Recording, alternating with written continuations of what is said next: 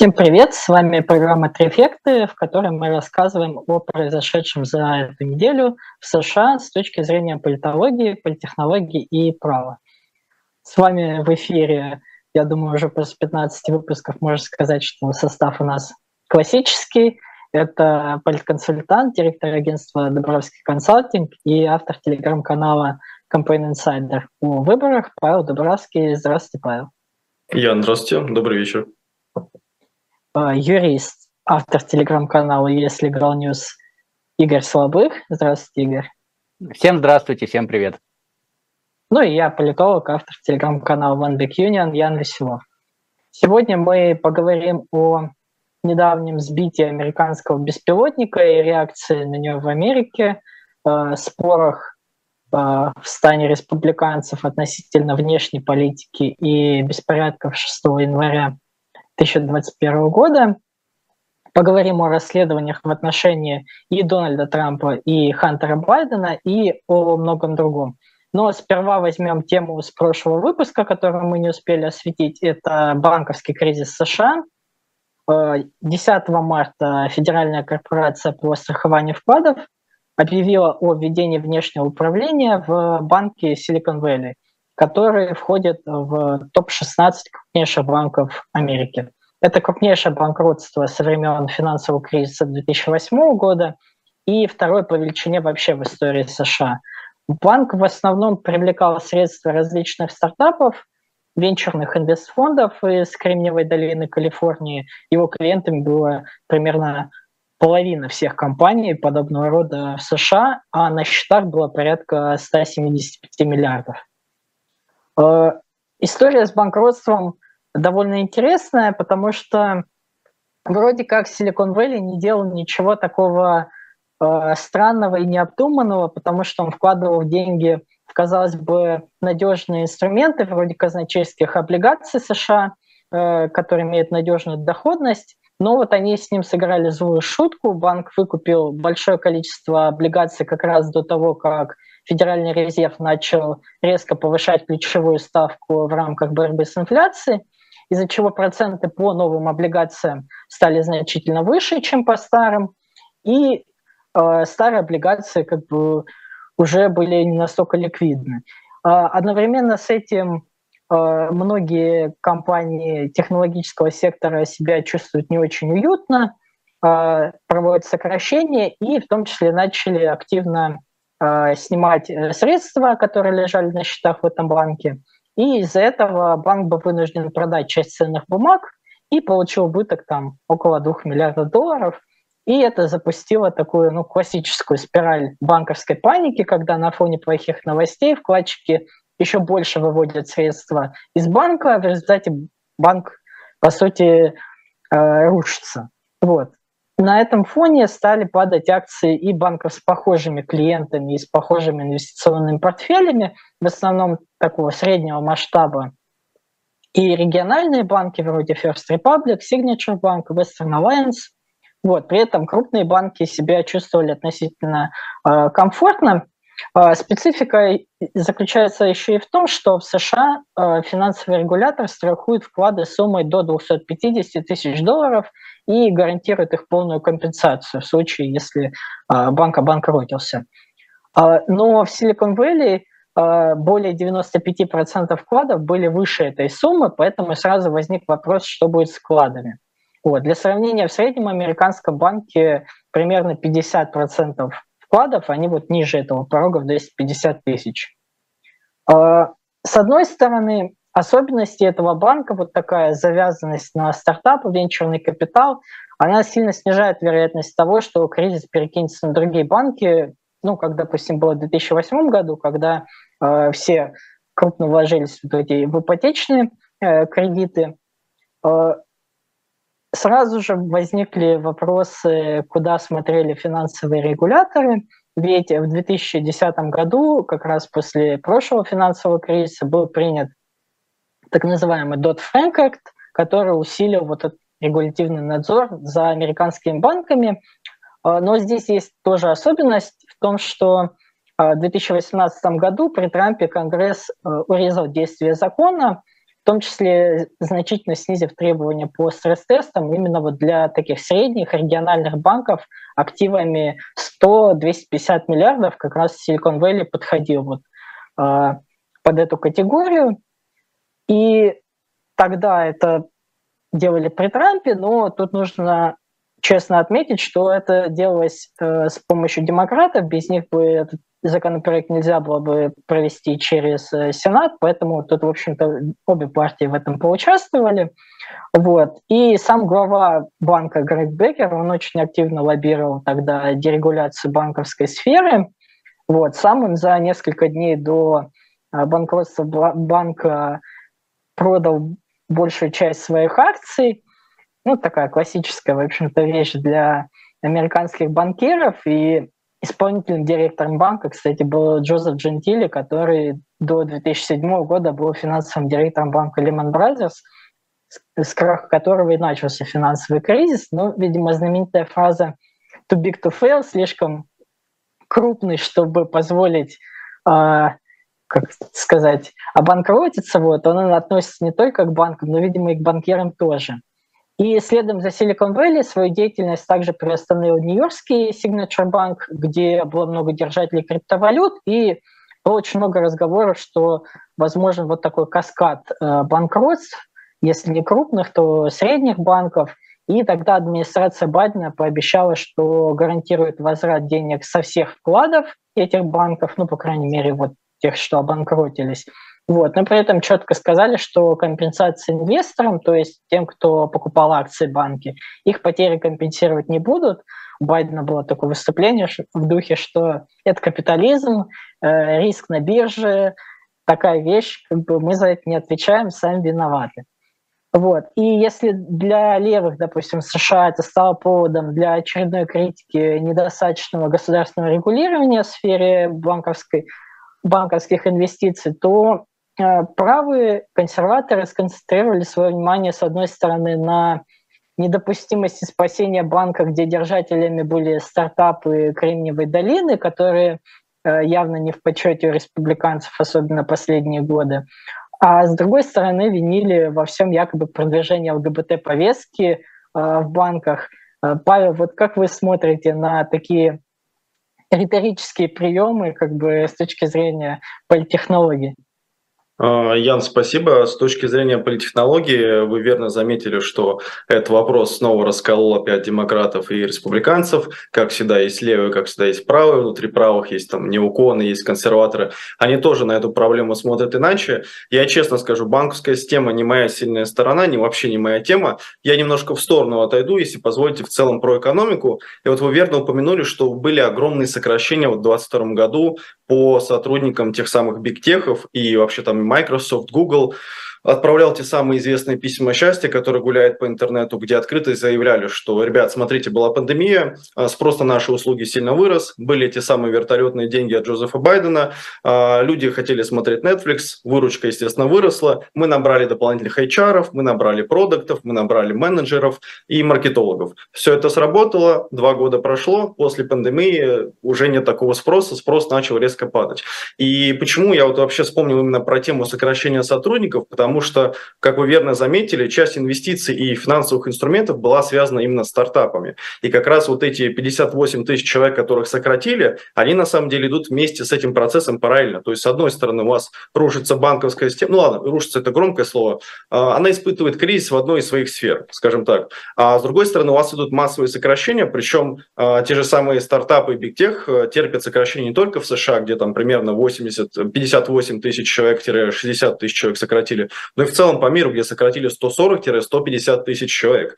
И вот это как раз вызов, который будет перед э, человеком, который постарается стать будущим президентом США. Более того, уже вопросы по финансовому сектору задают Байдену не только республиканцы, но и демократы. Как будет решаться этот кризис? Что дальше будет с банковской системой? Что будет с системой стартапов? А, будет ли меняться законодательство и на каком уровне оно будет меняться? И как будут вообще в целом регулировать финансовые инструменты? То есть будет ли произведена какая-либо реформа? А, также еще вопрос вызывает, э, скажем так, доверие банковской системе, например, не только а, стартапам в целом, но и стартапам, которые работают с криптовалютой, потому что насколько я знаю, один из финансовых инструментов, который вот как раз закупали эти банки, этот банк в целом, это та же самая криптовалюта и те же самые криптофонды. А, здесь, опять же, тоже вопрос, что с этим будет делать и текущая администрация, будет ли она вообще что-либо делать, и дальнейший вопрос, что с этим будет делать э, там, будущий президент США как раз вот в следующем там, 2024 году, когда он изберется. А, насколько я понимаю, что там, Трамп или там, такой классический республиканец выступает за дерегулирование, и, как вы верно заметили, в целом с критикой просто, опять же, различных minorities, которые существуют э, в Силиконовой долине, Кремниевой долине, и они пытаются там разложить американское общество. А демократы пока в целом, я не видел от них какого-то конкретного предложения, именно экономического, но пока вижу только, что они обозначили проблему. Здесь могу только добавить, что поживем, увидим, посмотрим, как попытаются это предложить. Но опять же, мне кажется, что вот именно эта сфера с точки зрения избирательной кампании, а, она еще всплывет вот в ближайший год, возможно, в ближайшие два года, и будет, если не ключевой, то одной из важных э, повесток именно внутри экономической сферы там, будущего кандидата в президенты. Да, действительно, крипта – это вообще такой камень преткновения. Э, в Конгрессе, на самом деле, уже дав- довольно давно обсуждают различные меры, ну, то есть как, в общем-то, регулировать эту сферу, и вот очень долго не могут договориться, комитеты давно работают, но пока вот никакого плана толком нет. Вот, и министр финансов Джанет Йеллен, тоже вот ей республиканцы такую достаточно сильную прожарку недавно устроили на слушаниях э, в Сенате, вот, спрашивая о том, что будет с вкладами, вот, как, э, как защищать, в общем, ну, Елен там не очень, на самом деле, хорошо отвечал, как мне показалось, чисто вот с точки зрения подачи, вот, но действительно, э, у демократов же тоже проблема в том, что, с одной стороны, как бы нужно и администрацию защищать, вот, с другой стороны, нужно как бы решение проблем э, какое-то предлагать. Вот. И единство то, что это обычно нет, потому что левое крыло, оно какие-то более такие радикальные, меры предлагает в плане регулирования. Вот. И текущая администрация далеко не всегда с этим согласна. Э, Игорь, вы хотите что-то добавить по этой теме? А, буквально пару моментов. То есть, ну, э, опять же, экономика не моя сильная сторона, но мое ощущение, что это все-таки такая э, отраслевая история. И, собственно, это затронуло действительно а, только одну сферу жизни, только в одном, там, ну нет, нельзя говорить, что в одном конкретном регионе, потому что банки, которые пострадали от этого всего в разных регионах находятся, но тем не менее я не думаю, что это будет иметь какой-то там эффект, который перекинется на другие сферы, на другие банки. Собственно, уже прошло, прошло больше недели, да, мы видим, что э, ни, ничего никуда, во всяком случае, пока не перекинулось, поэтому я думаю, что это э, история местная. Плюс я что еще хочу отметить, что это ведь э, банкротство, оно, э, по сути дела, первое банкротство там эпохи соцмедиа, потому что вот эта вот э, горячка, когда все бегут срочно снимать свои деньги, потому что что-то происходит, она как раз была э, рождена э, соцмедиа, интернетом, то есть когда э, потихонечку-потихонечку первые люди начали писать о том, что у банка какие-то проблемы, пойду сниму деньги, потом еще один, еще один, еще один, и это действительно получилось э, как-то такая лавина, распространилась как лавина. Поэтому это тоже сыграло свою роль, потому что тоже э, сообщество, сообщество в Кремниевой долине, оно все-таки ну, такое до, до, достаточно однородное и достаточно как это, общающееся между собой. Поэтому я не думаю, что это перекинется дальше на банки, но я тут согласен с Павлом, что давайте посмотрим, что будет. Да, банковские банкротства – это очень такая интересная вещь для наблюдения в плане того, что пример такого самосбывающегося пророчества. Чем больше люди верят, что банк обанкротится, тем больше вероятность, что он обанкротится, потому что люди идут снимать банк, снимать деньги из банка, как бы и банку просто нечем платить. Вот. Ну, перейдем тогда к следующей теме, а именно сбитию американского дрона. 14 марта американский беспилотник MQ-9 Reaper, или по-русски «Жнец», потерпел крушение над водами Черного моря. Американские власти тогда обвинили в этом Россию, в непрофессионализме, в том, что э, российский самолет задел беспилотник, из-за этого он упал. Э, российская сторона отрицала и отрицает свою причастность к этому, хотя зачем-то наградила пилотов, участвующих в перехвате, которые, видимо, ничего не сделали.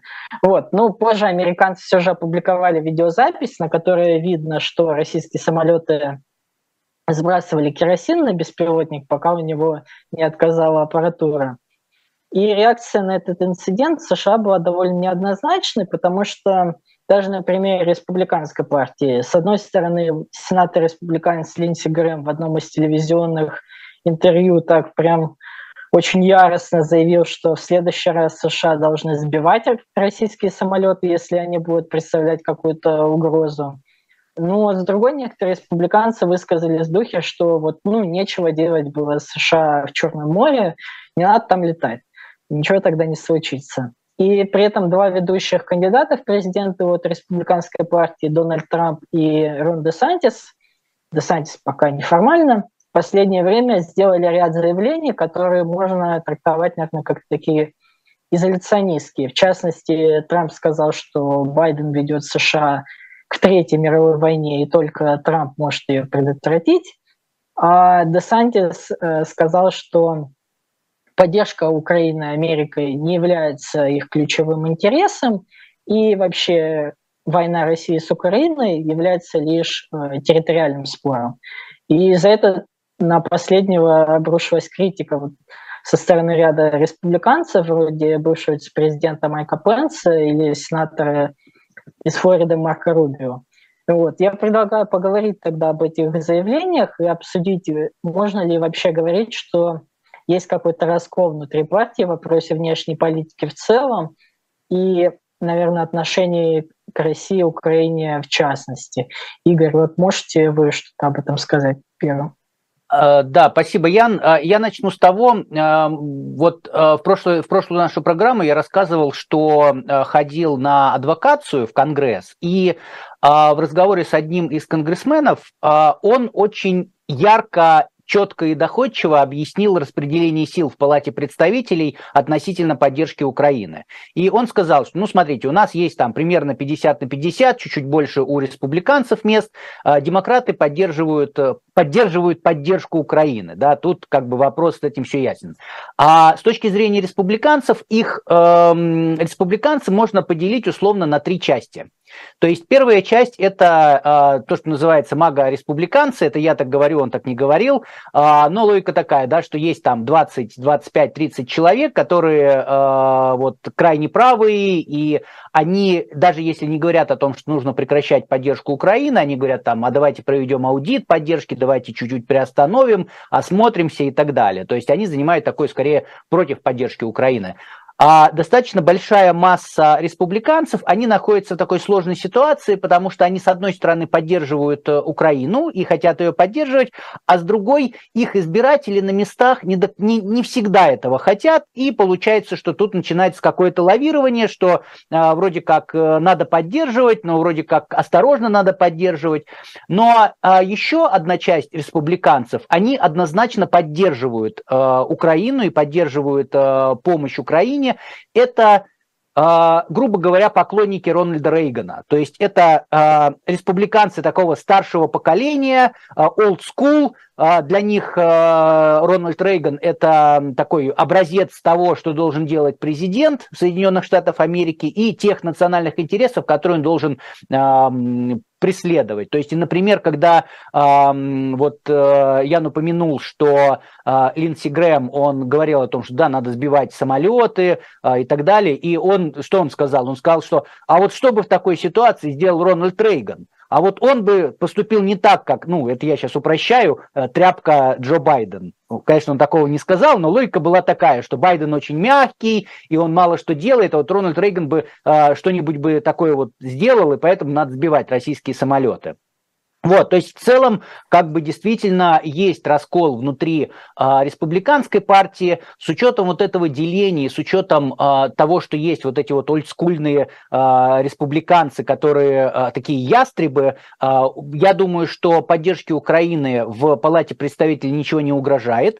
Ну и мы видим по заявлениям и Десантиса, и Трампа, что вопрос о э, действиях Украины, о, о поддержке э, Украины и, и, или о поддержке поддержки действий России, может быть, даже так можно сказать, он выходит э, тоже на один, одно из топовых мест. Потому что а, вот как э, Ян сказал, что Десантис высказался что я, ну, Америка не должна, это не в национальных интересах Америки вмешиваться в территориальный спор, как он сказал, да, и сразу на него обрушились, потому что там еще кроме Пенса и Рубио, а, и тот же Грэм про него сказал, что нет, это неправильный подход, и а, Джон Корбин из Техаса, сенатор, сказал, что это тоже неправильно, как бы, и очень сильно удивился, почему а, вообще Рон Десантис это сказал. Но особенно интересно было на, так сказать, украинском направлении, это позиция Трампа, потому что Трамп, он э, давно уже заявлял о том, что вот, э, если я буду президентом, я бы это вообще за 24 часа все прекратил, никакой бы войны не было, но не рассказывал как.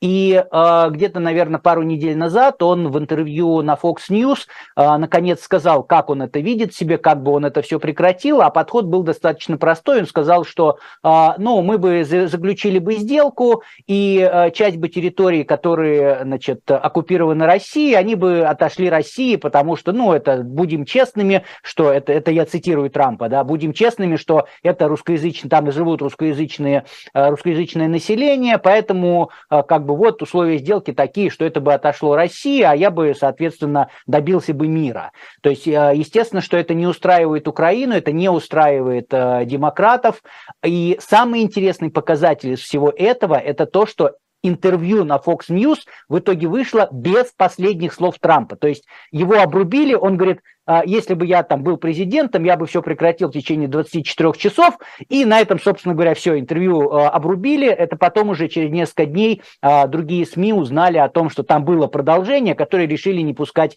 в эфир. То есть мы действительно видим очень большое разделение, мы видим, что поддержка Украины – это важная, важная вещь, но пока из там, кандидата Трампа, де-факто кандидата Десантиса и кандидата Хейли, э, только Хейли говорит о своей прямой поддержке Украины. Ну, будем смотреть, опять наблюдать, как это будет развиваться дальше.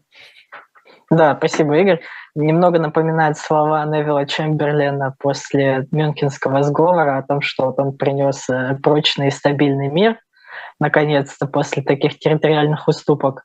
Вот. Тут еще забавно, что вот вы сказали, что Десантиса так достаточно жестко покритиковали, коллеги по партии, вот, а Трампа как бы не очень сильно критикуют, хотя, в общем-то, у него, ну, порадикальнее даже немножко он звучит. Вот.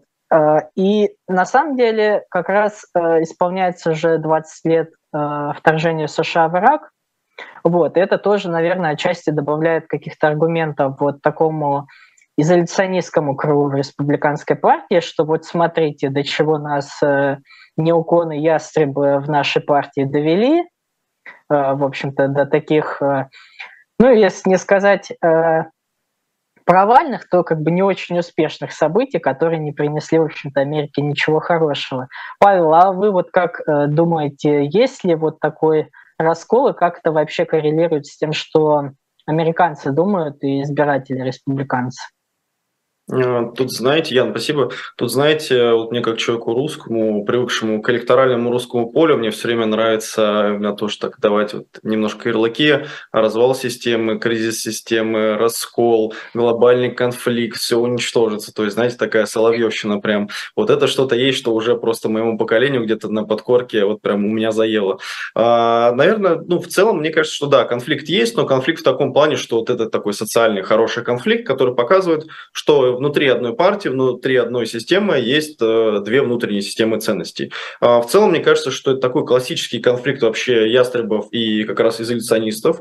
А тут больше скажу, что тот же самый Рон де Сантис, он же служил в Ираке, правда, он служил по юридической части, он, по-моему, там как судья выступал больше, э, прокурор, по-моему, прокурор, там судья. Вот, в военно-морских силах у него, по-моему, даже награда за это есть. И он даже в своей книге описывал, что вот его позиция в целом по войнам, которые ведет США, либо каким-то операциям, операциям, в которых США участвуют, она основана не на том, какая страна и в какую страну либо вторгается США, либо там свой контингент высаживает, либо поддерживает как-либо.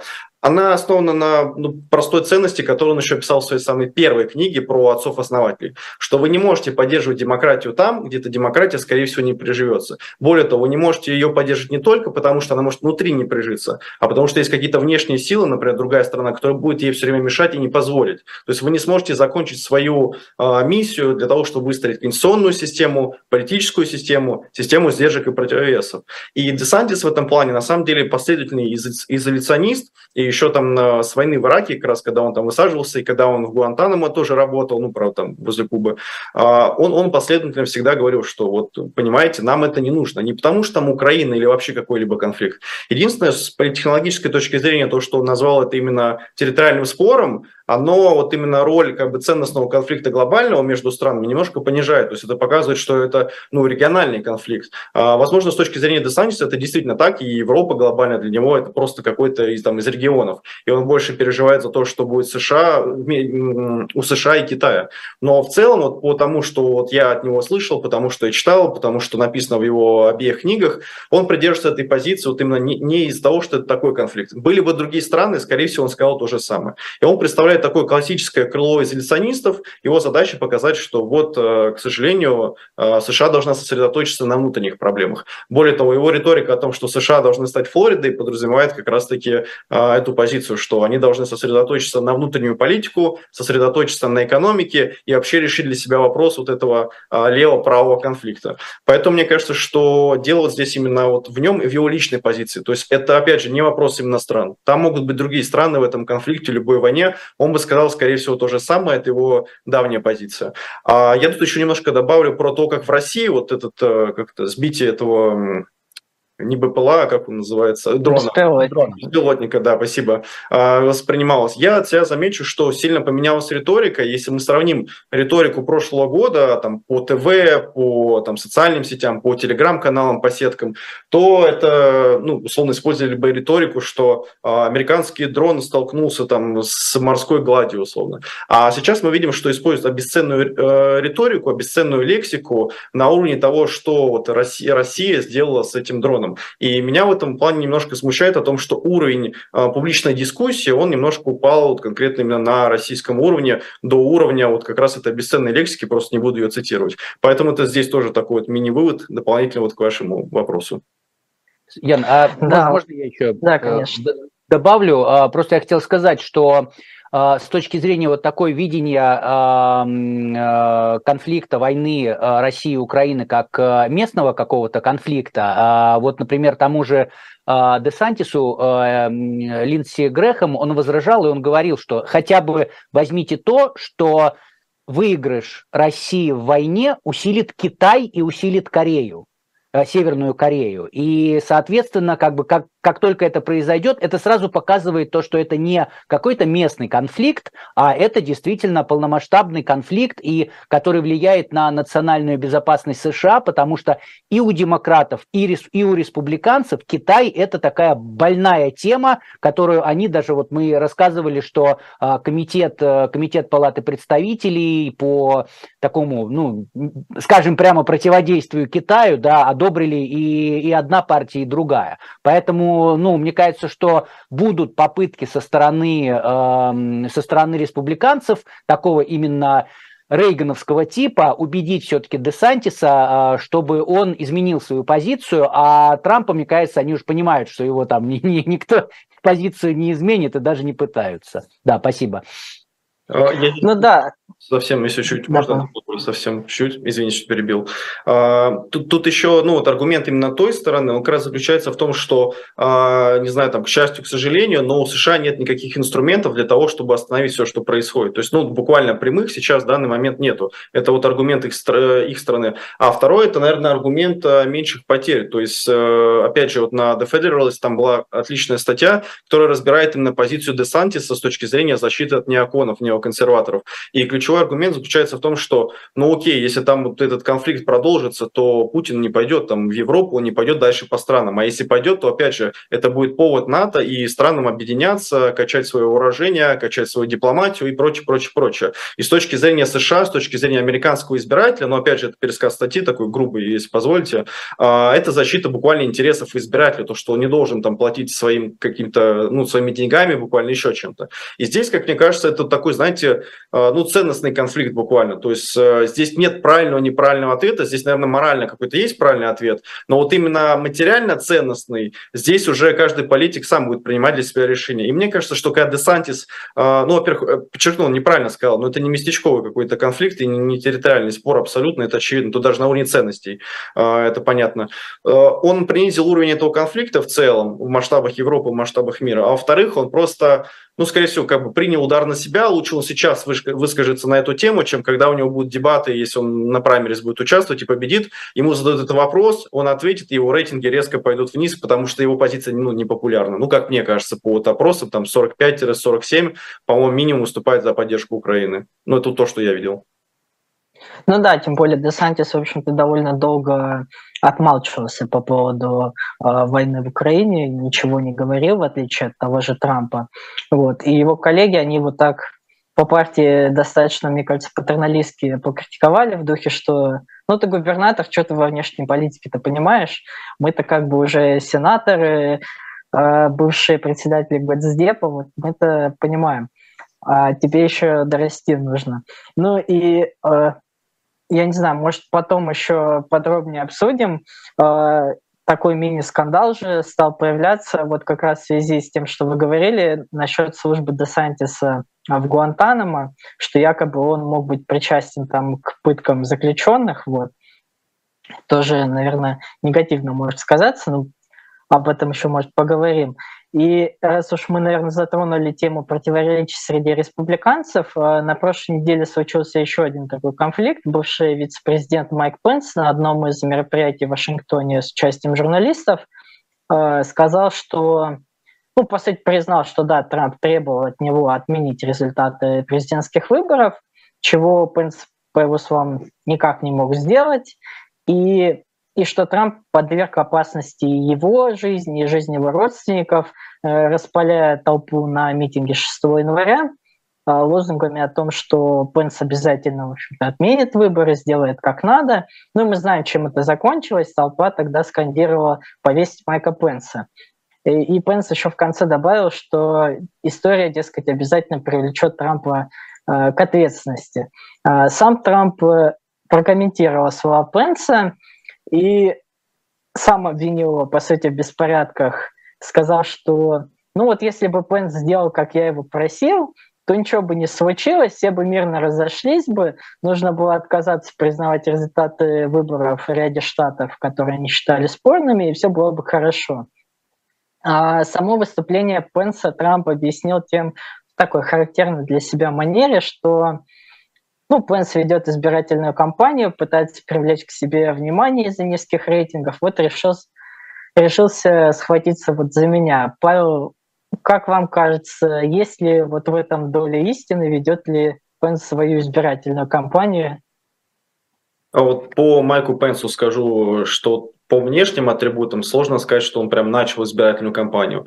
У него нет программных заявлений, нет системных заявлений. Мне кажется, что Майк Пенс – это человек, который искренне переживает за республиканскую партию и за то, как республиканцев э, в целом воспринимают в американском обществе и, возможно, ну, в мировом обществе. А, конечно, это человек-мем про электрошокера, который мне очень нравится, и про то, как там всех будут лечить. Но в целом, мне кажется, что он достаточно искренний. Более того, мне кажется, что вот его, по-моему, допрос, или где он публично высказывался по событиям событиям 6 января, показывает, что ну, ему важнее сохранить конституционность. Он действительно верит, что там we the people, он э, верит во все поправки, он действительно считает, что права и система США, она должна ну, быть неприкосновенной. Ее нельзя просто так, ну, наплевательски к ней относиться. А по поводу Дональда Трампа, мне кажется, что э, Трамп, скажем так, перешел какие-то, ну, скажем так, сейчас подберу моральные, наверное, барьеры, потому что его последняя риторика, во-первых, его выдвижение началось с того, что он объявил там войну там, гендерной идеологии. Окей, идеологическая кампания имеет право, Болсонару, болсонаризм, Латинская Америка переходит в Северную Америку. Ну, Южная Америка уходит в Северную Америку риторически, все.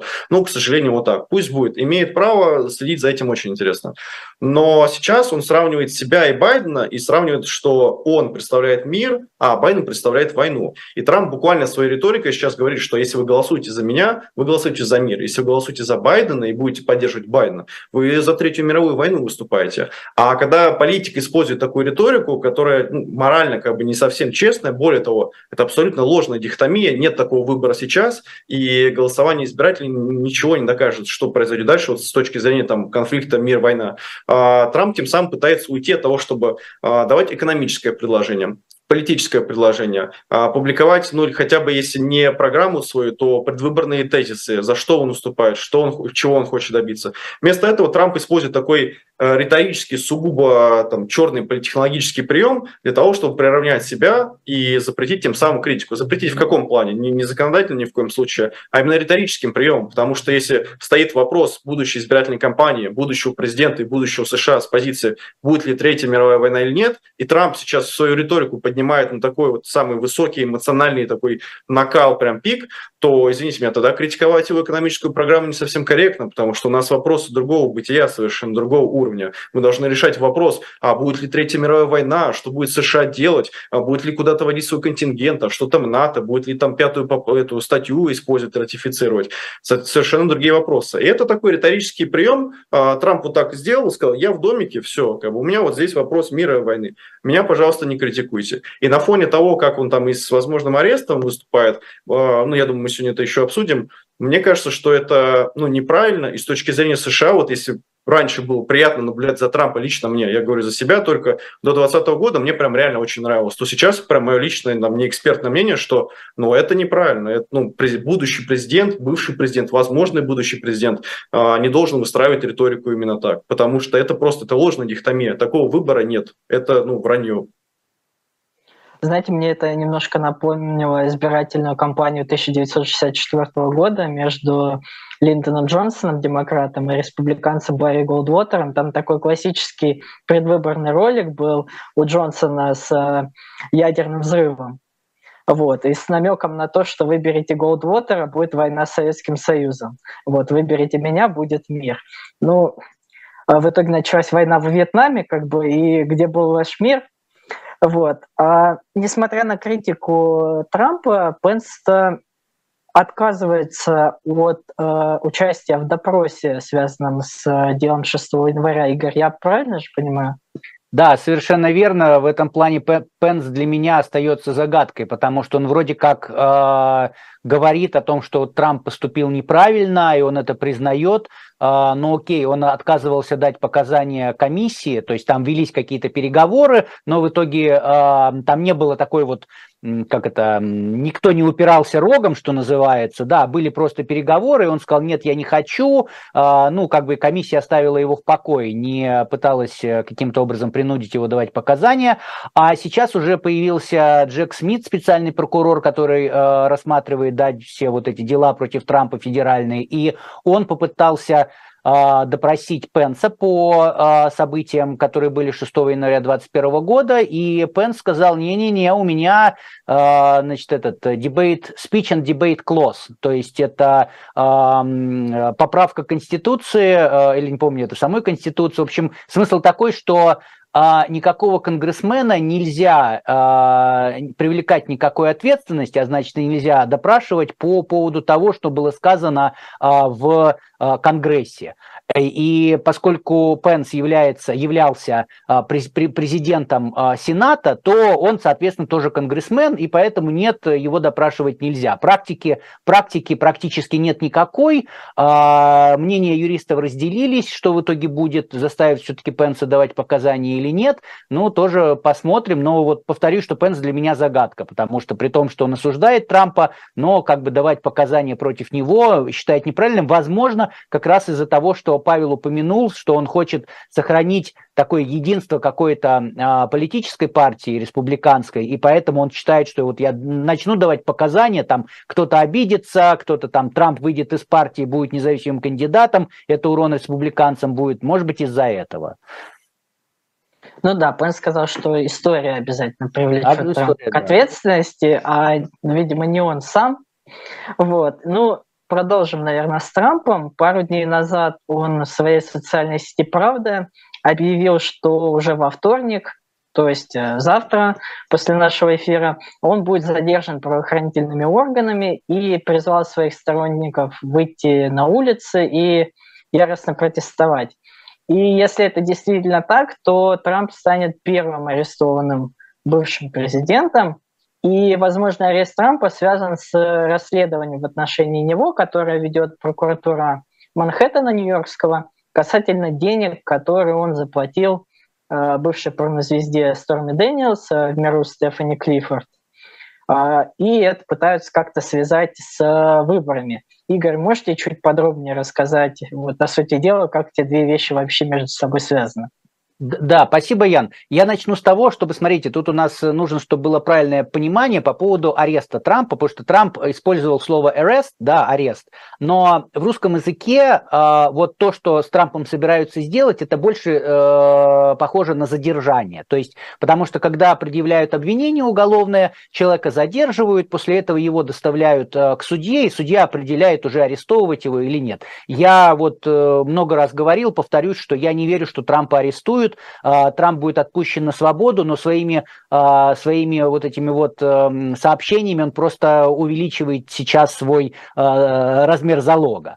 Что касается, что касается самого дела, то э, это достаточно старое дело. Еще в 2016 году э, юрист Трампа, который даже больше не юрист, а фиксер, то есть который помогал Трампу решать всякие разные проблемы, э, он заплатил э, мисс Дэниел или мисс э, Редклифф э, 130 тысяч долларов э, для того, чтобы она не рассказывала про предположительную сексуальную связь с Трампом.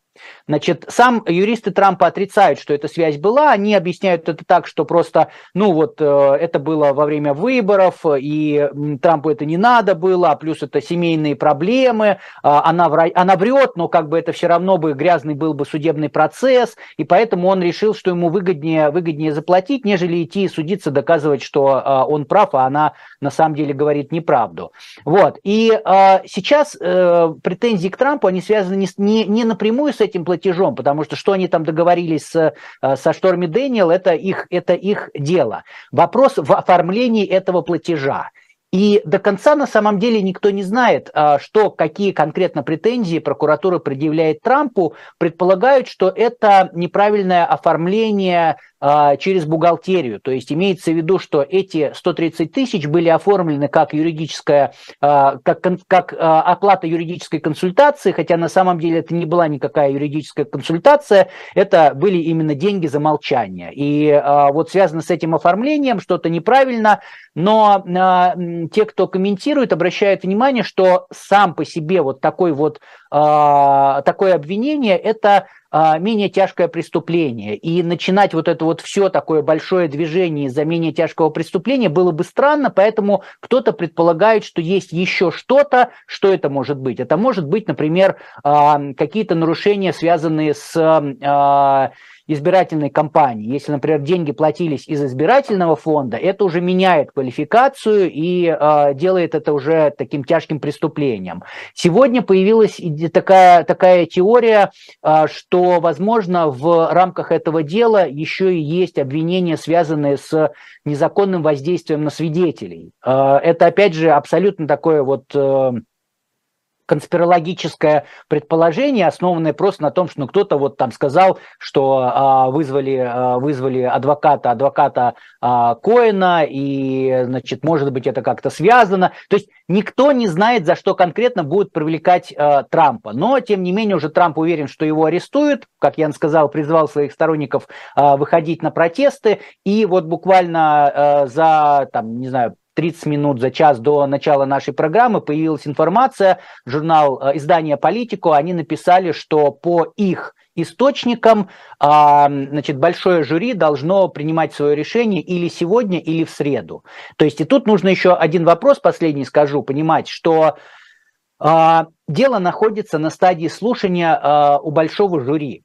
То есть потенциально есть такое, э, такое развитие событий, когда большое жюри скажет, нет, мы не видим здесь признаков преступления, и Трампа привлекать вообще не за что. И тогда это вообще исключит всякое, всякие действия прокуратуры а, по законам э, Нью-Йорка. Поэтому, ну, как бы будем, будем наблюдать, смотреть. Но реакция, конечно, а, у республиканской партии очень болезненная на это. Действительно, это первый случай в истории США, когда, возможно, бывшему президенту предъявят э, уголовное обвинение. И реакция очень болезненная, вплоть до того, что вот опять же сегодня стало известно, что несколько комитетов Палаты представителей, которые, опять же, э, контролируются республиканцами, запросили у прокурора Манхэттена всю переписку с федеральными органами власти, которая касалась Трампа, а, будут вызывать самого прокурора на слушание в Конгресс и допрашивать его о том, как так получается, что а, он предъявляет обвинение Трампу. Ну, в общем, мы живем в интересное время и интересно за всем этим наблюдать. Ну, тут на самом деле удобно, что если арестуют, то, ну, потом отпустят, то это как бы будет такая охота на ведьм, политизированное дело, а если не арестуют, ну, значит, общественное давление успешно сработало. И многие республиканцы действительно встали на защиту Трампа, как вы верно отметили. И среди них, кстати, бывший вице-президент Майк Пенс, который вот недавно покритиковал его, тем не менее в этом случае встал на защиту Трампа. Э, целый ряд конгрессменов, сенаторов тоже высказались его поддержку. Многие из них э, приводили такой аргумент э, в духе, что в Нью-Йорке достаточно проблем с преступностью, тогда почему же окружной прокурор Манхэттена Элвин Брэк занимается политическим преследованием Трампа, вот чтобы ловил воров и убийц. Спикер Палаты представителей Кевин Маккарти вовсе сказал, что будет начато расследование, связанное с тем, получала ли окружная прокуратура деньги из федерального бюджета. Вы тоже верно отметили, что запросили переписку всю. И, но при этом, кстати, Маккарти сказал, что протестовать э, против возможного ареста все же не стоит. Видимо, какие-то неприятные флешбеки у Кевина Маккарти остались после 6 января, и не хочется. А, интересно еще, что Рон де Сантис пока вот никак совершенно не комментирует эту ситуацию. От него многие республиканцы ожидали, что вот он поддержит Трампа, а он все молчит. А, Павел, как вот вы смотрите на это с такой с политтехнологической точки зрения? Ян, спасибо. С политехнологической точки зрения Десантис банально ждет и ждает лучшего момента для того, чтобы понять, что ему сказать. А, возможно, лично, где-то персонально ему уже не нравится Трамп давно, особенно после того, как Трамп ему там неприятную кличку эту прилепил, а, которую, которая по Твиттеру разошлась. Но в целом, мне кажется, что он банально ждет, он хочет дождаться решения, потому что, ну, представьте себе, политически он сейчас там возьмет, поддержит, а жюри скажет, что Трамп не виноват, все нормально, все отлично, дело развалится, развалится и представить, как это будет выглядеть. То есть странно. И потом Трамп опять же будет выдвигаться против него на праймерис и будет говорить, вот, Десантис, ты меня поддержал тогда, поддерживай меня сейчас, снимай кандидатуру в пользу меня. Ну, не знаю, что-нибудь типа такого. А, тут в целом я немножко для вот нашего русского, там, русскоговорящего зрителя добавлю, что а, фиксер, вот, чтобы вы понимали, это вот в карточном домике Даг Стемпер был. Это помощник, а, если помните, Фрэнка Андервуда. То есть это человек, который чаще всего а, обладает юридическим образованием, образованием. Еще их называют трабл-шутеры. Это люди при политиках, которые чаще всего работают в тени, они не очень заметны. Их задача закрывать деликатные вопросы. Например, а, если там американский политик состоял в американском студенческом братстве и остались какие-либо шокирующие фотографии тех времен, либо видео, где он там, не знаю, наспор э, в результате хейзинга, то есть когда новобранцев в братстве э, унижают для того, чтобы они потом стали равноправными членами братства, э, заставляют там переодеваться в женщин, красть там талисман другого университета, что заниматься чем-то таким. Вот как раз эти шутеры могут э, взять и прош... Ой, не шутеры, извините, фиксеры и трабл-шутеры могут э, решить такие вопросы. То есть они приходят, заключают NDA, договор о неразглашении, э, изымают все фотографии, ищут оригиналы. Если вы посмотрите сериал «Мэр» про мэра Чикаго, либо тот же самый сериал «Каршный домик», там несколько раз вот показывают, как они работают. Обычно это приходит такой пожилой мужчина уже с сединой, чаще всего лысеющий, у которого большой бэкграунд где-нибудь там либо в прокуратуре, прокуратуре, либо в юридической такой составляющей работы, и его задача как раз найти на кандидата все, что есть негативно, и попробовать вот эти вопросы решить.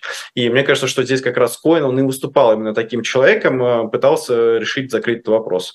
А, меня еще добавлю совсем кратко, смутил один момент, э, что на The Federalist нет вообще ничего про Трампа. Вот последнюю неделю вообще ничего. То есть ноль вообще новостей в актуальном, в новостях, э, колумнистах вообще ничего нет. Вот тоже на заметку, как, почему интересно. Да, Коэн это такой классический решало. Вот. А для тех, кто не знает, какое прозвище, собственно, Десантису дал Трамп, это Мидбол Рон или Тефтельный Рон. Вот. И, кстати, единый десерт мы вот оставили как раз Хантера Байдена, потому что не Трампом единым живет США. Э, на днях юристы сына президента США Хантера Байдена подали иск касательно того самого утраченного ноутбука. Игорь, можете нам подробнее рассказать, э, в чем дело?